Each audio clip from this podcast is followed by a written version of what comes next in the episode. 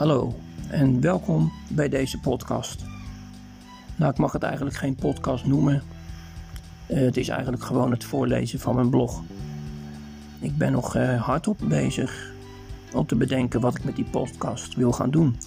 Daar moet nieuw materiaal voor gemaakt worden, maar ik moet het wel eerst allemaal een beetje uitproberen. Ik beperk me dan ook tot wat ik in mijn blog schrijf. Deze keer over de schaatsport. Als titel: De schaatsport wordt een beetje klef. Het is natuurlijk in deze tijd de gewoonste zaak van de wereld om buiten je sportieve carrière een heel merk om jezelf heen te bouwen. In de voetbalwereld inmiddels heel gewoon. De voetballer Ronaldo is inmiddels het merk Ronaldo geworden. Volop gedoken in de commercie waar niets meer te gek is. Een ander goed voorbeeld is het merk Memphis Depay. Je maakt zo'n beetje iedere vijf minuten een selfie. Die zet je vervolgens direct op de sociale media. Nou ja, niks mis mee. Trek je zo een paar honderdduizend kijkers mee.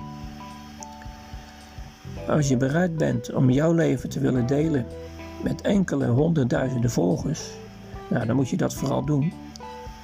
Het zou niet mijn keuze zijn, maar dat is een ander verhaal. Niemand zit te wachten op een foto van mij met mijn nieuwe auto. Of een leuke selfie met mijn nieuwe hoed. Zelfs niet op mijn wasbordje, wat mij wekelijks enkele uren sportschool kost. Zal u een zorg zijn. Maar zitten we dan wel te wachten op beelden waar ik altijd een beetje misselijk van word? Van knuffelende schaatsers die voortdurend in de armen van hun collega's hangen? Van dat enge gedrag van bijvoorbeeld Irene Wust krijg ik wel toch echt een beetje maagkrampen. Het is natuurlijk algemeen bekend dat mevrouw Wust op vrouwen valt. Niks mis mee. Maar dat ze zo overduidelijk de boets moet spelen van twee, wordt tot in den treuren aan het Nederlandse publiek getoond. Op het enge af vind ik. Iedere sporter heeft uiteraard een privéleven. Of je dat nu moet delen met de rest van de wereld? Ja, tot op zekere hoogte vind ik. Het is zelfs onvermijdelijk om jouw privéleven helemaal voor jezelf te houden. Het publiek is natuurlijk altijd op zoek naar de mens achter de sporter. Zeker bij een zo met onze Nederlandse cultuur verbonden sport als schaatsen. Deze zo'n beetje nationale sport is dat geworden, deels omdat de schaatsers zo lekker gewoon waren. Die ideale schoonzoon Art Schenk, die ik toevallig persoonlijk heb mogen leren kennen, in zijn functie als fysiotherapeut. En ik kan uw aanname beamen. Is een, een leuke kerel, bijzonder netjes, gewoon een keurige vent.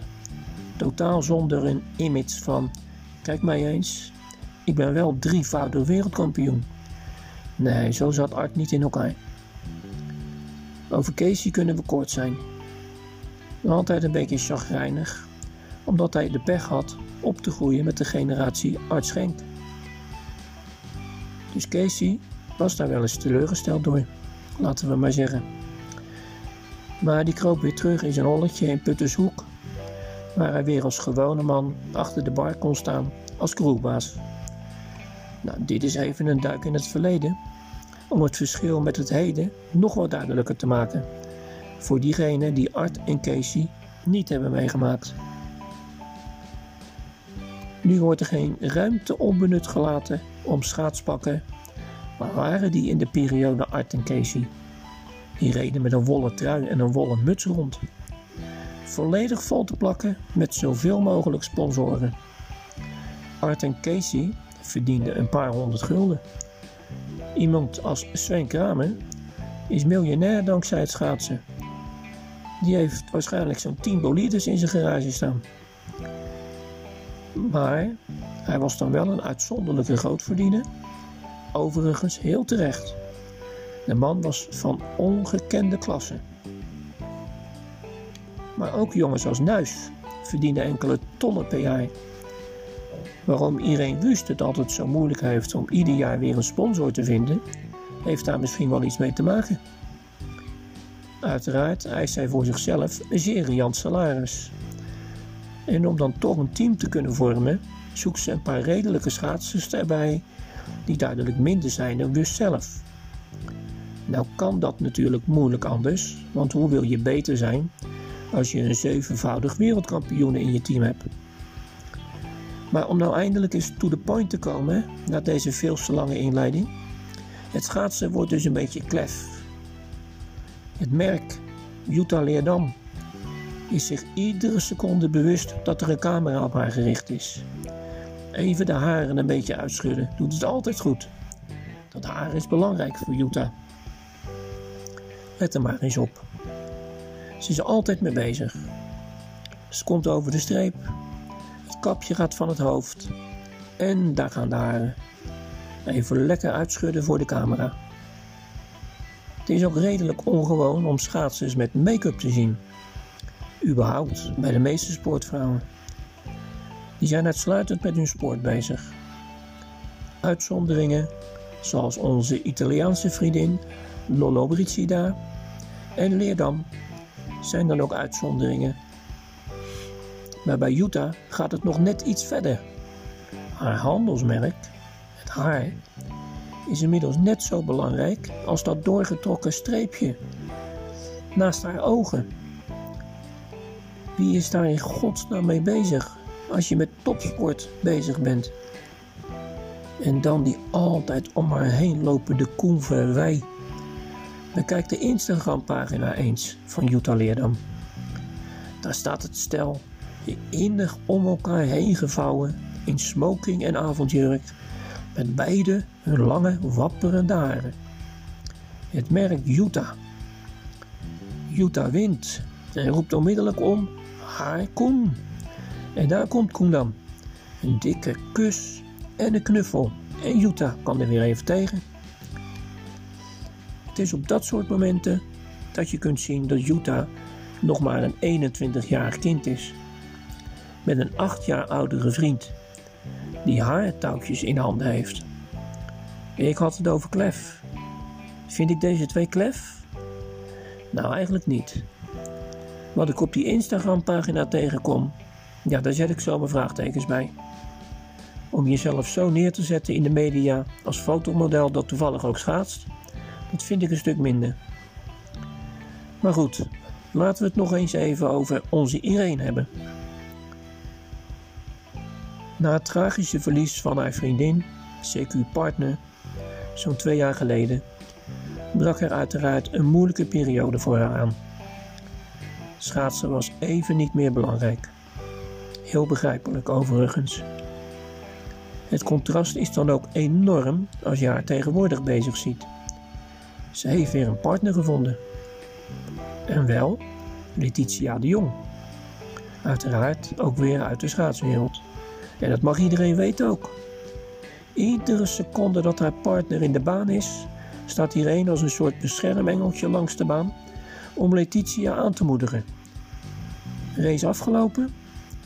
Snel naar Letitia toe om elkaar even af te lebberen vol op de camera. Als ze zelf moet rijden, staat Letitia de Jong ook langs de baan, maar veel minder aanwezig.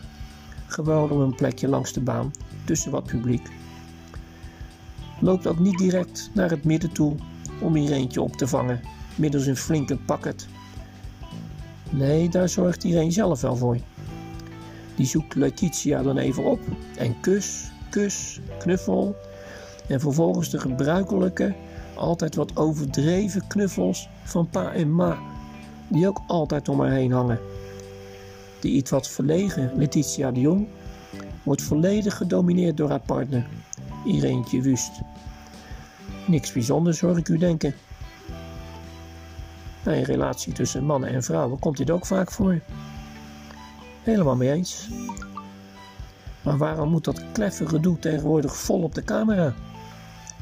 Ik ben dat niet gewend bij onze nationale sport, met die heerlijke, eenvoudige mensen, die naast hun hobby, het schaatsen, ook nog eens een boerderij moeten runnen. Dan moet je tegenwoordig eens komen kijken. Voordat er een meter is gereden, zit er al een paar ton in de zakken. Schaatsen is niet meer zoals het tientallen jaren is geweest. Met de krant waarin alle ritten waren afgedrukt. Met ruimte voor de rondetijden. Hoe je het algemeen klassement moest berekenen. Aangevuld met de nodige interviews en foto's die je vervolgens uitknipte en naar je slaapkamermuur hing. Nou, dat laatste zal niet veel veranderd zijn. In menige slaapkamer zal er een foto hangen van het model Utah Leerdam. Nog even en het schaatsen komt op de tweede plaats. En de foto's en FHM-reportages nemen die plek over. Playboy komt eraan, Utah. En jij mag ook hier figureren, Koen. Met de wapperende haren in de wind. Nog even en het is Gone with the Wind. Wilt u reageren? U kunt een voicemail achterlaten als u dat wilt. E-mailtjes zijn uiteraard ook altijd welkom. Dank voor uw aandacht en hopelijk tot de volgende keer. Groetjes, Petal.